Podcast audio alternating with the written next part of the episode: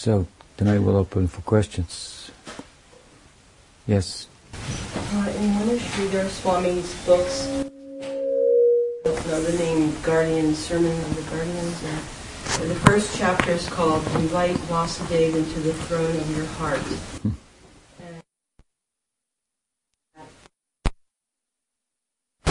Vasudeva is not the Krishna that we meditate on or invite into our heart. And I guess I took that like, oh, so that's more Krishna, or is this correct? Well, I think that certainly, first of all, Poochapada Śrīdhara Mahārāja advocated the ideal of Gaudiya Vaishnavism, which is to enter into with you to make the heart through sadhana bhakti a suitable place for bhava bhakti of the Braj type to manifest the Vrindavan, Krishna, Bhakti, Radha Krishna. That said, he may have employed that name of Krishna Vasudeva therein, not because he's speaking about making the heart a suitable place for Vasudeva Krishna to manifest, who, yes, is considered to be the Mathura and Dvaraka manifestation of Krishna, in that Krishna is the son of Vasudeva in Mathura, or so it appears, right? Vasudeva and Devaki. And he appears to be the adopted son, or the, what you might say, the hidden son of Nanda and Yashoda in Vrindavan. The Goswami commentators have labored in some measure to demonstrate grammatically and philosophically, by looking at the Bhagavatam very deeply, that Krishna is actually the son of Nanda and Yashoda, and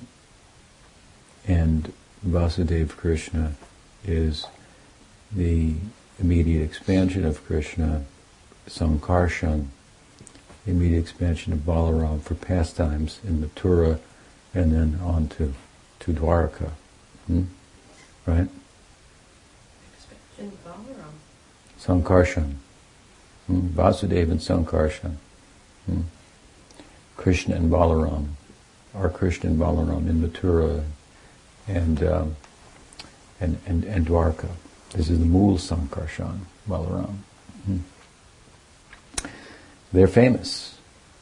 Sankarshan and Vasudeva appear on some ancient, their names on ancient coins found somewhere in, I don't know, northern India or Pakistan. And it's one of the archaeological findings that lend credence to the idea that there was a real person, Krishna, and apparently his companion, Sankarshan. In my mind, it doesn't really lend a lot of credence to that, because you could have made up a god and put him on the coin. But in the attempts to validate the historicity of Krishna, in other words, from a modern point of view, a so-called historical fact that Krishna walked the earth, this is one of the things that's invoked. There are other archaeological findings and so forth. Not something to get too excited about, because even if you could substantiate that there was, by such, that there was someone named Krishna who walked on earth, you couldn't, by such findings, substantiate that he was the same person who is described as beautifully and mystically as he is in the Bhagavatam, doing the things that he does that are as charming as they are and as divine as they are.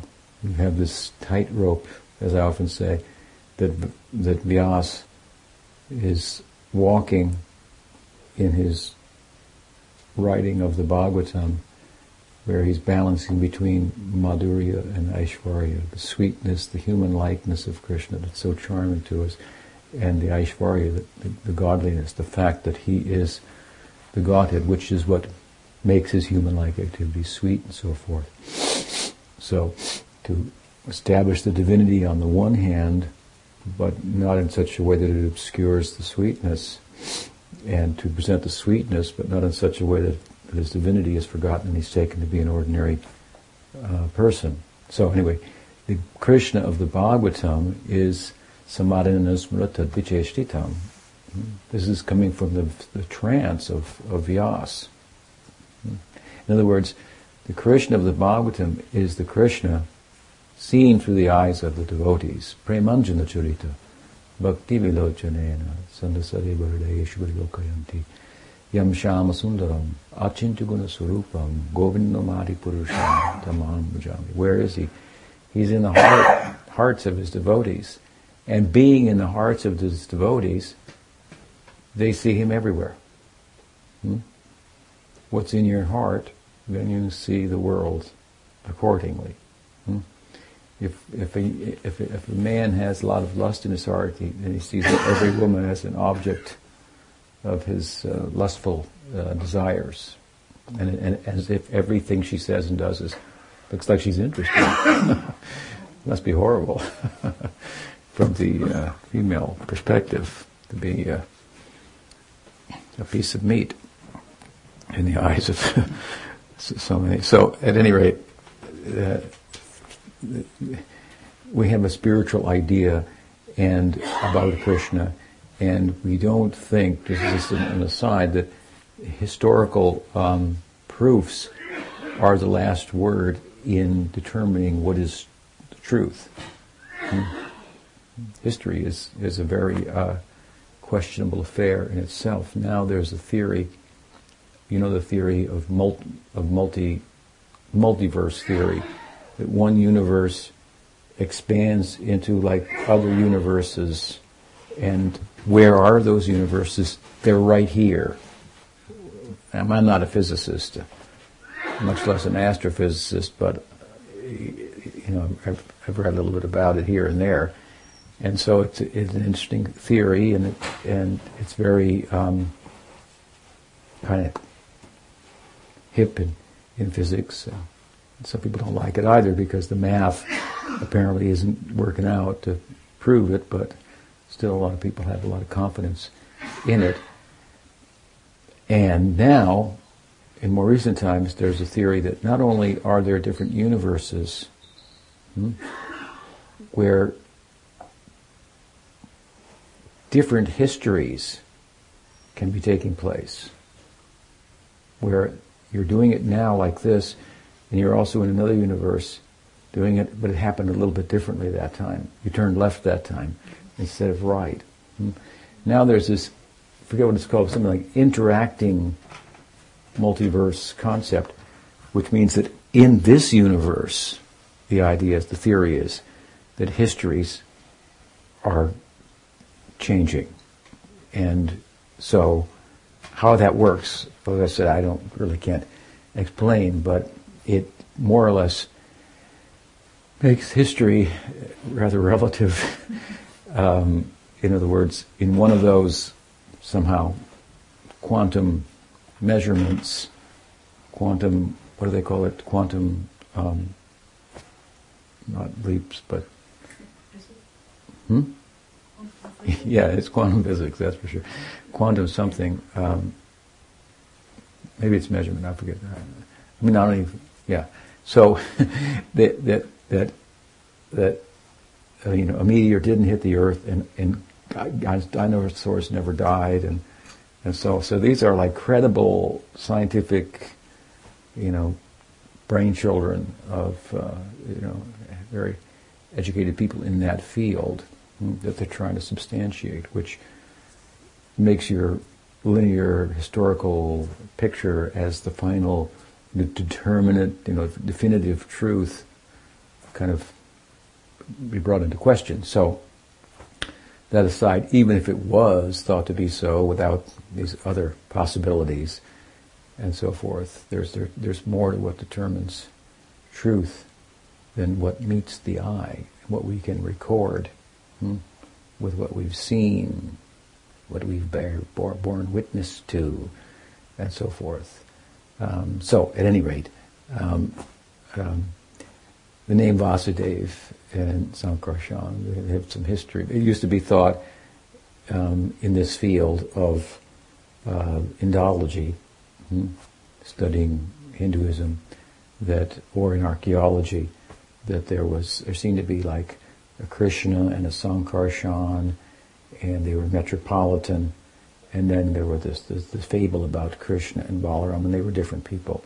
Now, as I understand it, they've come to the conclusion that Vasudeva and Sankarshan were Krishna and Balaram. They were the same, and different names for the same, but still the rural life of Krishna and Balaram is not something that they can substantiate in the way that they can, to some extent, that there was somebody named Krishna or Vasudeva and Sankarshan on earth. So anyway, the name Vasudeva is a little bit about it. There's a pillar, you may know a famous pillar in Delhi. What's it called? The Heliodorus pillar, and it's built by a Greek ambassador of Greece, and there was apparently commerce and interaction between Greece and India. Alexander the Great was, of course, a Greek fellow that, to whatever extent, said to have conquered India. But the Heliodorus column is a column that was built apparently just for the purpose of glorifying Vasudeva, the god of consciousness, the god of the Bhagavatas. I think there's an inscription on it in Greece, which tells us, at least we can make the conjecture, that the ambassador of some Greek royalty had come to India and been converted to the Bhagavat religion, wherein Vasudeva was the god, was the Hercules. Right? Wasn't Hercules a Greek god? Yeah. Hero. Hero. Anyway, they became Bhagavatas. And Vasudeva's name, I think, is on the column. Something anyway about the history of the name Vasudeva, and of course, in the sacred texts, this name, while from the Gaudiya perspective, and accurately so, being identified with Krishna in Mathura as the son of Vasudeva, and hence the name. And of course, the acts in the metropolitan area and political arena and so forth will have more, make the news more, I should say, than what happens out here in the wilderness, right? So anyway, the name Vasudeva also, for that matter, means the purified state in which the Godhead appears. That's why it's thought that the appearance of Krishna as the son of Vasudeva and Devaki is analogous to the Diksha by the Guru, the transmission from the Guru to the disciple. So from Vasudeva, the Vasudeva state, Vasudeva Sarvamiti, Gita says. Vasudeva, it talks about, it means God continent. Vasudeva Subditam, what is that? In Bhagavatam, Vishuddham, same thing. Anyway, it's the state of pure consciousness, and param, para, from a theistic perspective. So that state of consciousness manifests in Vasudeva, and he was transferred to Devaki, and this is then the birth of Krishna. So from within the guru, the conception, the experience, the consciousness is shared with the disciple, and this is the birth of Krishna. As it matures, you know, the seed is given, something like this. So, that said, I believe that Sridhar Maharaj is invoking the name there in that more broader sense. You have to, what did he say, make the heart a place for Vasudeva? Vasudeva. Into the throne of your heart. But I don't know that he actually named that verse, because these books, it says in there that his disciples put them together from talks. Yeah. And I read the whole chapter. It's just a few pages. There's no mention of the word Vasudeva. I thought you were quoting the book. Oh, someone. I am, but they named the chapters. Whoever put the book together. Uh-huh. But he didn't put, this was after he... They named the chapter the Vasudeva conception or something? Invite Vasudeva into the throne of your heart. Oh, see, but he didn't invoke the name Vasudeva anywhere in the chapter. I see. Well, at any rate, where they got that, I'm not sure, but I could imagine him, you know, saying something like that. It's not. But my point is, in saying that, if he should say that, or Gaudiya should say that, it does not necessarily imply that they're advocating that we should make the heart a place for Vasudeva Krishna of Mathura and Dwarka, because that's what we follow. No, that would not be that's not the ideal of the Vaishnavas of the Gaudiya brand, but rather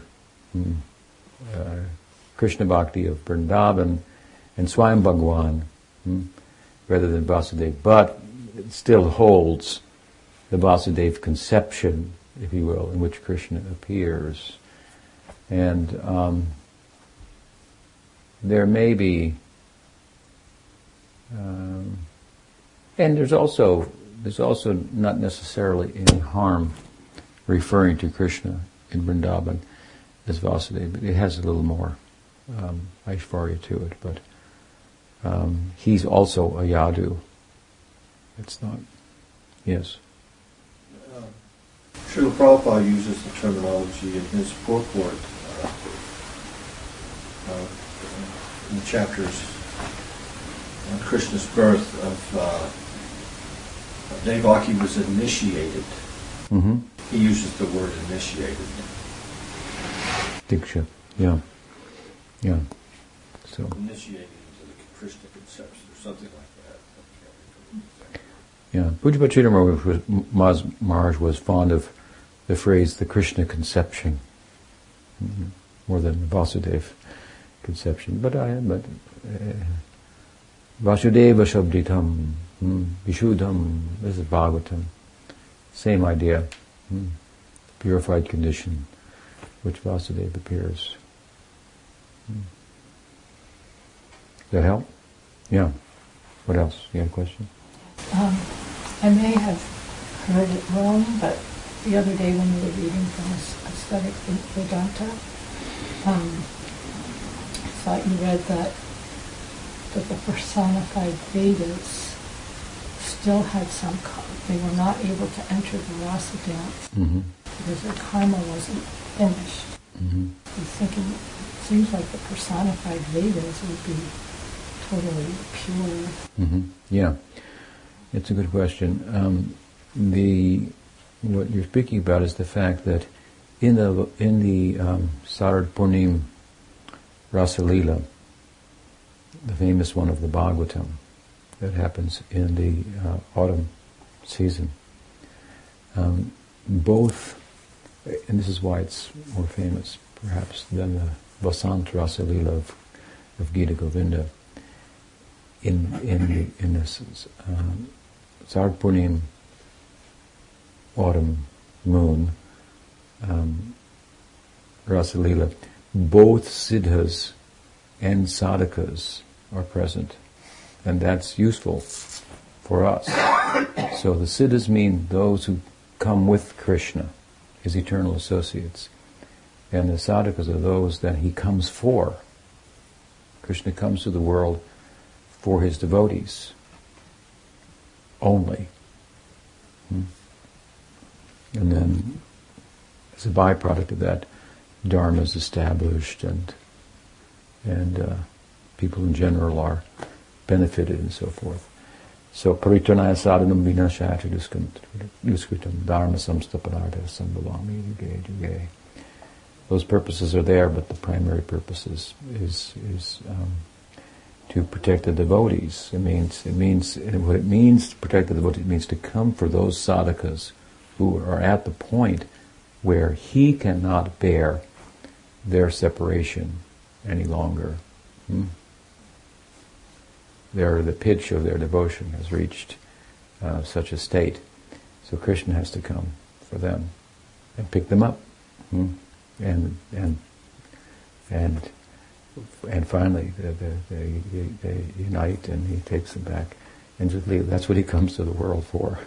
Everything else is a byproduct of that, and it includes the sharing of the Brash Lila, the manifesting of it. So that the tale is told, and such a theological idea is out and about and available, and charming as it is, it has it's compelling. It can touch people's hearts and make them devotees as well. So, the Prakat Lila, the manifest Lila, is beautiful in this way because it includes siddhas and sadhakas. And the sadhakas are those, in this case, they've attained prema in pursuit of Braj Bhakti, which involves further developments from prema. The basic idea is we move from Shraddha to prema, right? From initial faith to love of God. But in the Braj, then the Sthayi Bhava of the devotee as a friend or lover of Krishna is developed further than prema. And it's said that in the sadhaka deha, one can attain up to prema. And then, with regard to Raga Bhakti, he or she takes birth in Krishna Leela, in the Siddha Deha, the internal spiritual body that has been internally perfected in prema, and now in that form is appearing in the Leela of Krishna for the purpose of further developing the prema of the Sthayi Bhava in terms of these categories given by Rupa Goswami: Sneha, Man, Pranay, Rag, Anurag, Bhav, Mahabhav. And these will all be relative to the type of Sthayi Bhava. So, Vatsalya will develop some of these categories, Sakya some of them, Madhurya more of them, and so forth. And it's intensification of the Sthayi Bhava. And the way in which that intensification is accomplished is by being in the association of Nityasiddhas. And it's also kind of a walking through. It's like you just got drafted into the NFL. You got out of college, looked good, and some team chose you, and now you get to sit on the bench in the big leagues and hope for an opening, right? And so you're learning from the pros, and you're at a new level now. You were at the top of your class. You were above bhakta, even a prema bhakta, and now you're a beginner again amongst the Nityasiddhas, and they teach you how to meet Krishna, what he looks like, where to go, where's everything. You have some familiarity with it from your meditation and so forth, but now it's hands-on. There you are. You know the map. You're acquainted with that, and so. But now you're there. You've prepared for the drama. You know your script, right? But now the curtain call. You're on stage, and so forth. And so some help from the professional. Now you'll be okay. Don't worry. You'll get over it. Get out there. Something like that, to be a little crude about it, but not in a bad way. So in their association, there's further development. Now, That's what's being talked about. However, the Bhagavatam does use the word karma, which is like, huh? Right? Yeah. For such devotees, karma is taken away by bhakti in the early stages, nishta, and so forth. So the Goswamis have commented upon it, and there's the Bhagavatam is talking primarily in the way in which the Gaudiyas have about what the Gaudiyas have drawn from it. But without a Gaudiya, without a person from the Leela that's being discussed to talk about it, you're not going to get that far. That's why, for example, Madhva, who's a great acharya and a superlative devotee in the Vaidhi Bhakti lineage, whose lineage ours is connected to, and much as we consider ourselves Brahma, Madhva, Gaudiya, Vaishnavas, we have a formal connection with Madhva, but the substantial connection, philosophical, theological connection is questionable at best. For example, Madhva identifies the gopis with apsaras, girls from heaven. And there's the language in the Bhagavatam lends to that. I mean, to give you an example that you'll recall probably, well, Vasudeva and Devaki, they were previously isn't it Prishni and Sutapa? Nanda was Dharana and was who? Dharana and forget. Anyway, it's because it's not that important to us. And this is why, as I'll explain. First of all, a person like Madhva, who did a short gloss or commentary on the Bhagavatam, he doesn't enter into the spirit of it the way a Gopika like Rupa Goswami or Sanatana Goswami will, being, again, a player of the Leela. Vyasa wrote it, and it said, Vyaso veti na veti va. Vyasa may know the meaning, he may not know the meaning. Sukadeva knows the meaning, whatever. So, something's coming through him. So therefore, when someone who's actually a player in the Leela of the 10th canto, which the book is really all about, here, that person's going to comment on such a way as to bring things out that nobody else can, is the idea. And they do, but it's very, very powerful in the way in which they do. For example, there's the story of Nanda Maharaj and Yashoda and Vasudeva and Devaki, the two sets of parents of Krishna, Vasudeva Krishna and Nandanandan Krishna in Vrindavan, and their previous lives, as if they were sadhakas and they were performing penances, eating only the fruits that fell from the trees and in the forest and so forth, with a desire to have a son. These kind of stories are there of their previous lives. Well, the Goswami's reason, that's all well and good, but you can't get prema by eating fruits and roots and fasting and so forth. There's a path to that. They're not described as having taken that path. And also the idea that the bhava that you're going to attain has to be eternal. Otherwise, it's not worth attaining. Therefore, it has to eternally exist. And if it's eternally existing, there has to be an ashray, a shelter of that. So there has to be some eternal shelter of, in this case, Vatsalya Bhav, Vatsalya Rasa. Nanda and Yashoda, for example. If they are sadhakas, and there was no eternal ashray, shelter of that bhava, then how would they attain it? And how would what they attain be eternal? Therefore, Nitya Siddha, we were discussing this verse the other day, Nitya Siddha Krishna Prem Sadhyaga Banoi, Shavanadi Sudachite Kod Ayodhya.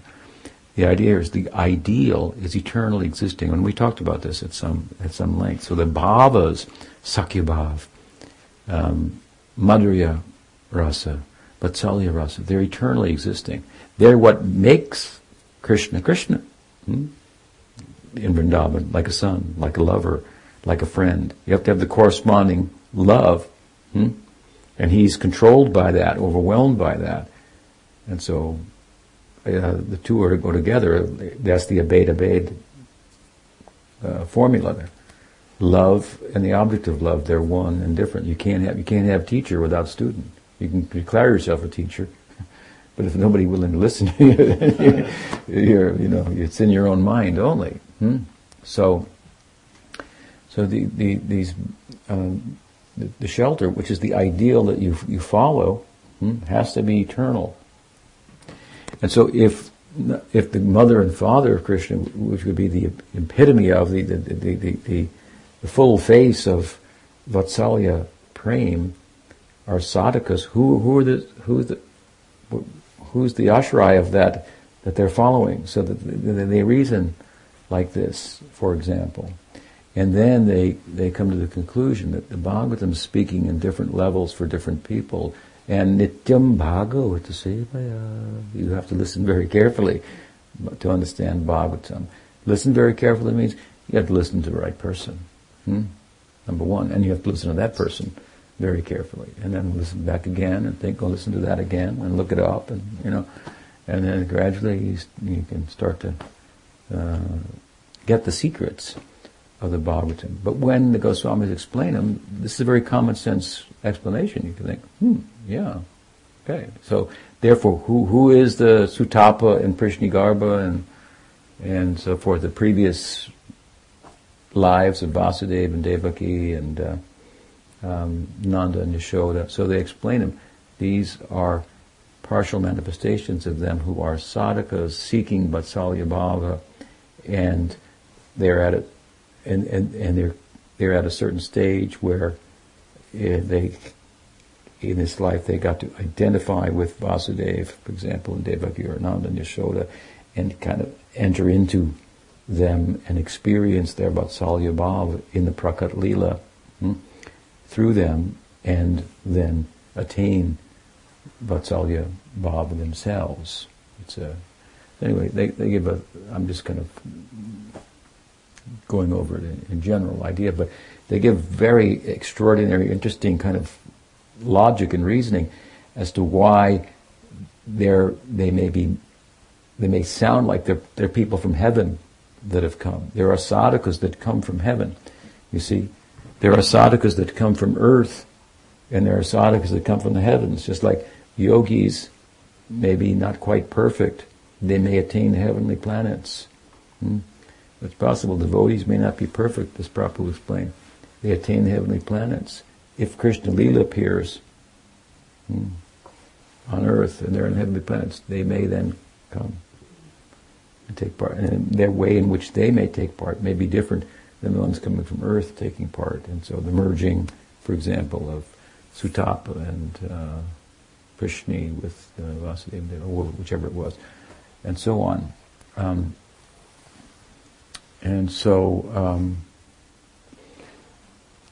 So the earthly lila gives facility for the sadhakas to develop fully and become full players in the lila. And the Upanishads, what does Rupa Goswami say about the Upanishads? Nikila Shruti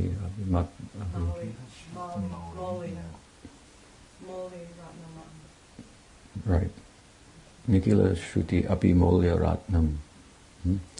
That the Upanishad, the aphorisms of the Upanishads, the sounds, are like precious jewels which radiate light. But all of that light, if you follow it, it's shining light on two syllables, Krishna, one sound. And Jiva writes, Shrotam Api Upanishadam Dure Harikatamrita. The sounds of the Upanishads, Aham Brahmasmi, Neti Neti, Tattvamasi, unto themselves, leave one far, dure harikatamrita, from where you can arrive by harikata, kampashru pulakadaya.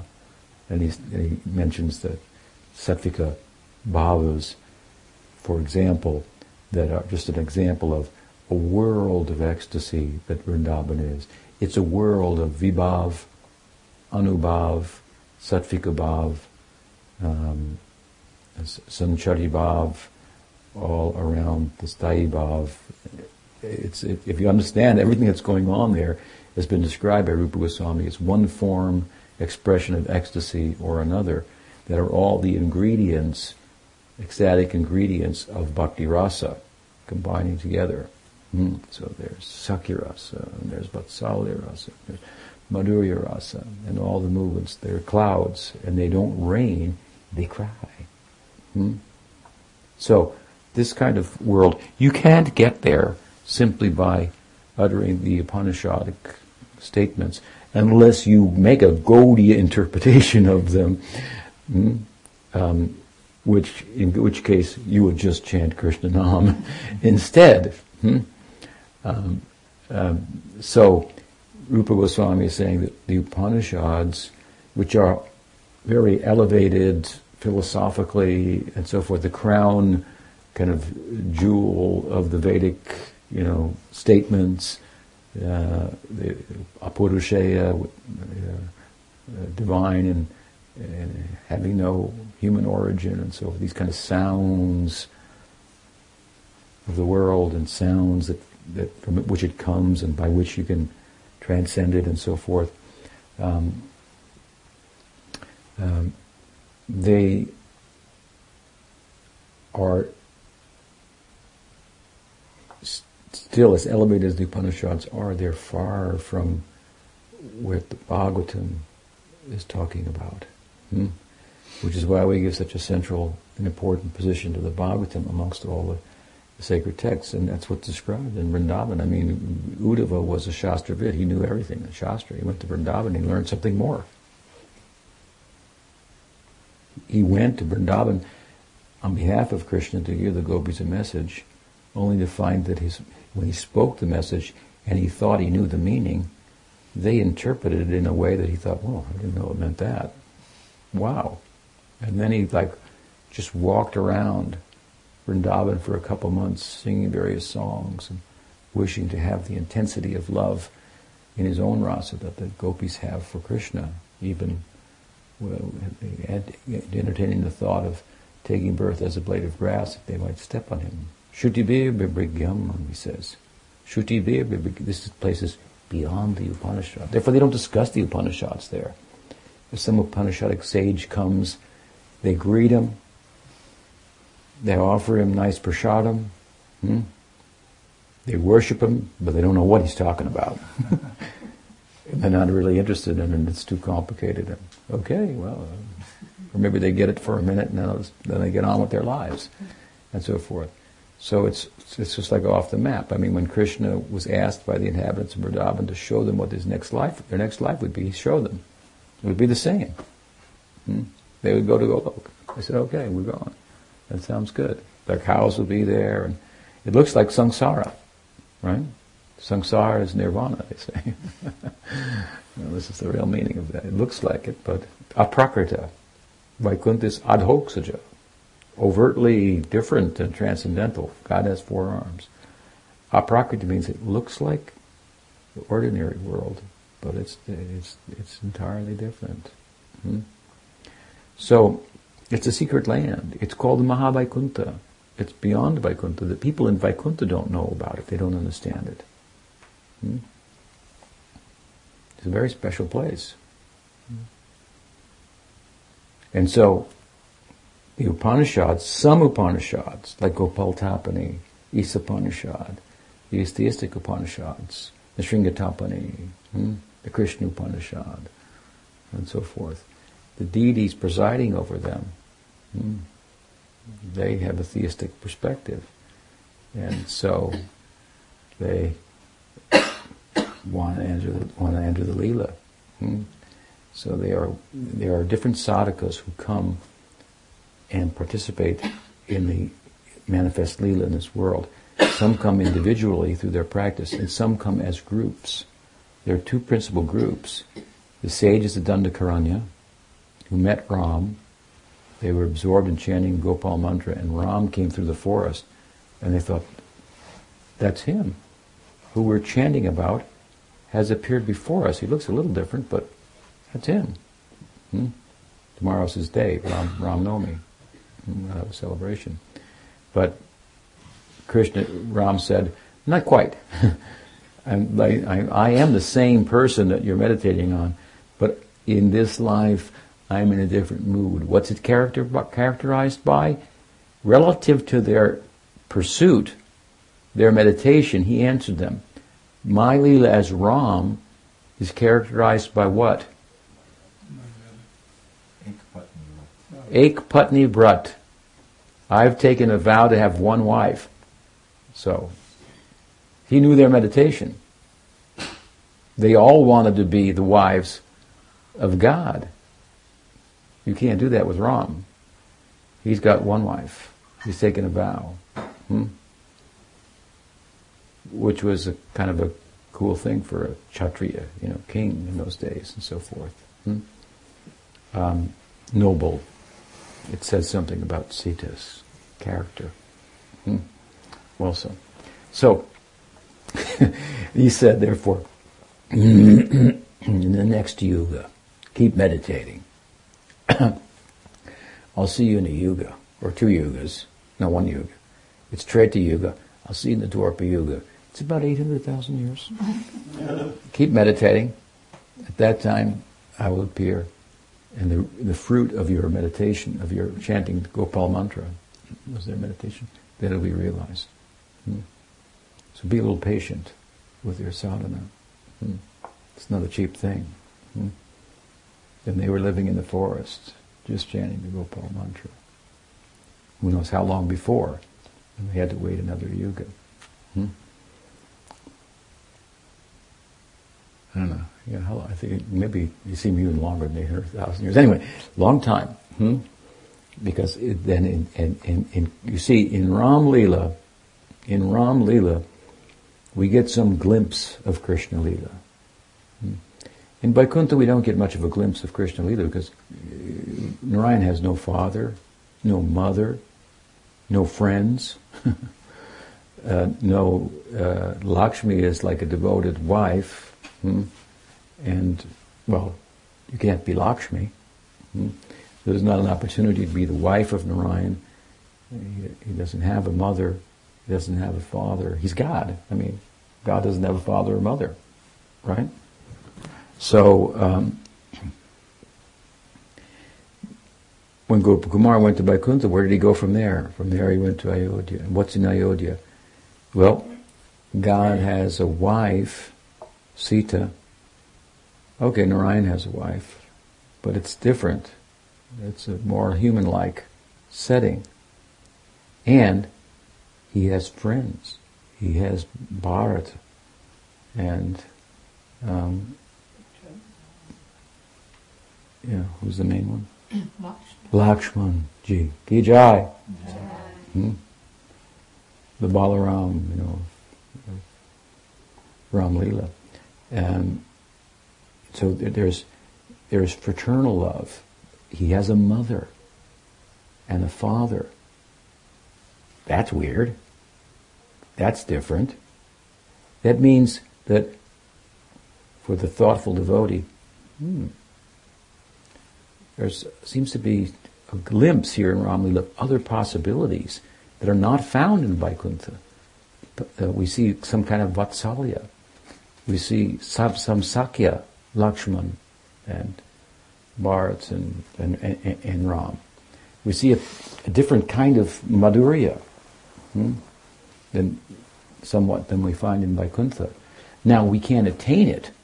We can attain the Dasya Bhakti of Hanuman, which is the prominent bhava of Vaikuntha, but to be a das of in Dasya Bhav for Ram still brings you in touch with these other bhavas that aren't present in Vaikuntha. So there's something more, arguably, to Ram Lila in Ayodhya, and it's, in a sense, pointing away from Vaikuntha and reverential love, slightly, and in the direction of Goloka. where you can actually become the friend of Krishna. You can become the lover of Krishna. You can become, have parental love for Krishna. Mm-hmm. It's like a half step above the Vaikuntha and a half step down from Goloka. Mm-hmm. And therefore the important people there, from our point of view, is his father, his mother, his brother. They're all telling us something. Mm-hmm. So if you have the right kind of parampara, then this is how you read it, and you find your way to Goloka. Hmm? First to Dvaraka. You know, and this is, of course, if you look at Brihad Bhagavatam, this is called Kram Mukti, so it means step by step. Now that everybody goes through all these different planes to arrive there, but Kram Mukti means he's going step by step. He's experiencing each and every possibility, and playing them all out. So it's Brihad Bhagavatamrita, as we were saying the other night, it shows that being a commentary on the essence of the Bhagavatam, being the Bhagavatam spoken in 7 hours instead of 7 days. Bhagavatam was spoken in 7 days, but Parikshit's mother, after it was spoken, said, "What did he say?" And he said, "Well, I've got about 7 hours, I'll tell you real quick here." That's Brihad Bhagavatamrita. So many unessential Puranic elements are excluded from the Brihad Bhagavatamrita. And it's essentially about two things. What are those two things? What is the highest love, and what is the realm, the abode that corresponds with it? And in the context of pointing that out, those two truths, all the other abodes and types of love are, light is shed on them. So, by comparison, Dwarka love is compared to Ayodhya to Vaikuntha, and so on and so forth. It's Brihad Bhagavatamrita. So, at any rate, in the Prakat Lila, Krishna comes for this purpose, and as the Goswamis have explained the Gaudiya perspective, and when you hear the Gaudiya perspective on the Bhagavatam, you really go, wow, these people know what they're talking about. This is like, you wouldn't have thought about this. You wouldn't have been able to understand this. You wouldn't have been able to. And here's a really simple example. It's mind-boggling, actually. Because what is the Bhagavatam essentially, philosophically about? What is the metaphysical kind of like idea that it's centered around? Well, it's a big book. It's like, 12 books and almost 18,000 verses and so forth. And it's a complicated book, stories within stories within stories. And so how to sort that out? And Jeeva Goswami makes the point in his Sattva Sandarbha. He said, well, if we want to know the hub around which first he says the hub, the Bhagavatam is the hub around which all the scriptures will be understood in context. That was extraordinary. And then he says, and if you want to understand the Bhagavatam, well, it's real simple. In the first canto, in the 7th chapter, just after Vyasa has expressed his despondency, having compiled the Vedas and not feeling complete, and Nard comes on the scene and says, this is why. You've done a disservice. You have not, in no uncertain terms, emphasized bhakti. So enter into samadhi. Samadhi nanu smrata vicheshtitam. Right? And then compile the Srimad Bhagavatam. You've got a Bhagavat Purana, revise it. It should be the Srimad Bhagavatam. Which means, really, the Bhagavata, Krishna, from the vantage point of Sri. Well, we sometimes call it the Radha Bhagavatam. So, in the 7th chapter there, Sutta Goswami explains to the sages of Naimisharanya how Vyasa sat, went into a trance, and what he saw. So Jeeva Goswami says, well, if we want to understand what the Bhagavatam is about philosophically, we don't have to, think twice. Vyasa went into a trance. What he experienced is described there. And so that's the philosophical hub around which the Bhagavatam has to be understood. If it seems to be saying a Dvaita Vedanta over here, it could be interpreted that way. You can't interpret it that way because, wait, is that what Vyasa experienced in the trance? No. And if you look at the trance and you see, he experienced what we call a Chinti Beta Beta. He experienced Bhagwan, his Maya Shakti, the Jeeva Shakti was real, the Maya Shakti was real, not like in Advaita Vedanta. There was the Sarup Shakti, there was Bhakti as the remedial measure for the Jiva under the influence of the Maya Shakti. It's all Sambandha Gyan of Gaudiya Vaishnavism, and from which this Achintya Bheda Bheda, which means the God is one and different at the same time, different by way of Shaktis, the potent and the potencies. They're one and they're different, and so you have this variegated unity, non-dual reality. So my point is that nobody, no commentator in the Bhagavatam, could see the nose on their face, so to speak, and say, what the Bhagavatam's about. Here, he just says right here, here it is. Vyasa went into a trance, and this is what from that experience, he came out and wrote it. So that must be what it was about. What was in his trance? What he experienced? Now he's trying to voice what he experienced. And the basics of what he experienced is described there. It's like so much common sense. You just go like, well, yeah, of course. But nobody ever saw it like that. And his Bhagavatam commentator has been around for a long time. It's very, very astute, insightful. So the Gaudiya perspective on it. This is just another example. And back to your question. Well, the reading on its face, the Bhagavatam says that, and some gopis, they weren't perfected. So they're talking about sadhana siddhas, and they were, they had to finish their karma. So if you look at it from the word is used, so it can be interpreted that way and taken in that way. But then Goswamis have explained, of course, obviously they can't be under karma, as you're saying, and therefore what really is talking about, and they explain the grammar, implication of karma, how it can mean other things, and so forth. And what he really talking about is that they're entering through separation. They haven't met Krishna yet, right?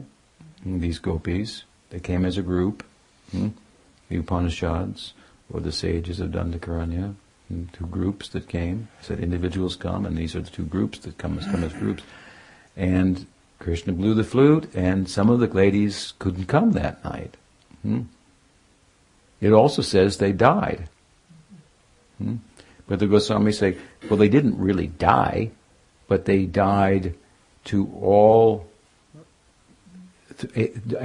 died in separation, so to speak, that in such a way that they became a suitable vehicle for all the necessary ingredients to combine within them an intensification of their Vatsalya Bhav that they could participate in. Because, well, among other things, if they had died, well, that'd ruined the whole night. That's basically what they say. If some of the gopis had died on the way there trying to get there, then, party over. Call the police. It's a Brahmer, the whole. So that couldn't have happened. And then, of course, they show later on during the Brahmara Gita when Uddhava was there speaking and Radharani speaking to Bumblebee, certain gopis are talked about as having attained him. They're the ones that died to anything that needed to be cleared or anything that needed to be added. Make way for what needed to be added for them to be fully participants and so forth. So that's what it's really talking about. You follow? Yeah. Yeah. Meanwhile, it can be interpreted another way, and this is in a surface way. And in a sense, Madhva was just kind of scratching the surface of the Bhagavatam. And the whole of Vaikuntha scratched the surface of Bhagavatam. Again, they don't know what is Vrindavan. So, Ramanuja, he didn't even comment on the Bhagavatam.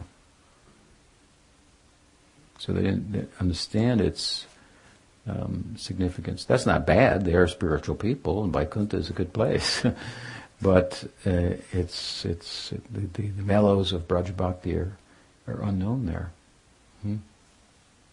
So therefore, with this kind of understanding, we can appreciate the dispensation of Chaitanya Mahaprabhu, why it's thought to be, those who know, they think, well, this is very extraordinary. That place, that hidden place, I've given an example. Svetadweep means white island, so you can imagine, pure island. If someone had an island in the Pacific Ocean, Swami lives on an island, nobody can go there, you know. You think, wow, what goes on there? I'd like to, you know, how... And then suddenly, you know, you build a bridge and so start, you know, transporting people there, whomever. That's what Chaitanya Mahaprabhu was doing.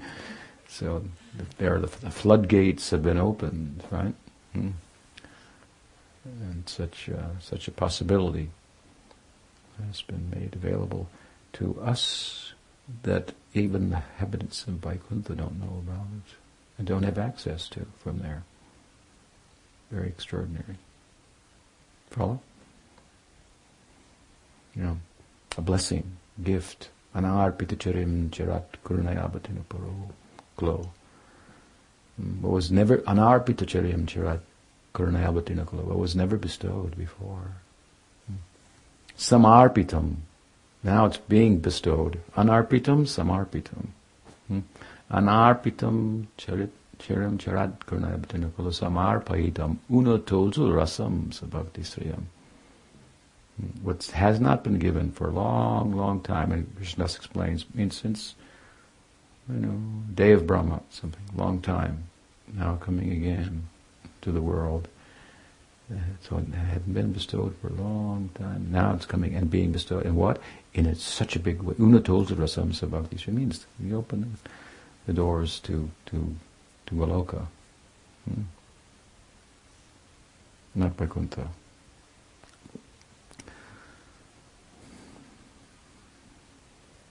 Very beautiful idea. Anything else? What's the time? 8:08. 8:08. Okay. Well, that's enough. So tomorrow is the auspicious appearance of Ram, Sita Ram Hanuman, Lakshman, Gijai. So we'll have a nice offering at midday, I guess, right? Program in the evening. We'll try to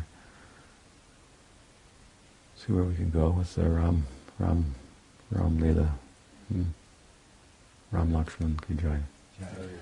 Sisi Gaur Radha Madhava ki jai. Gaudiya Vaishnava Guru Parampara ki jai. Gaur Bhakta Vrinda ki jai. Gaur Premananda.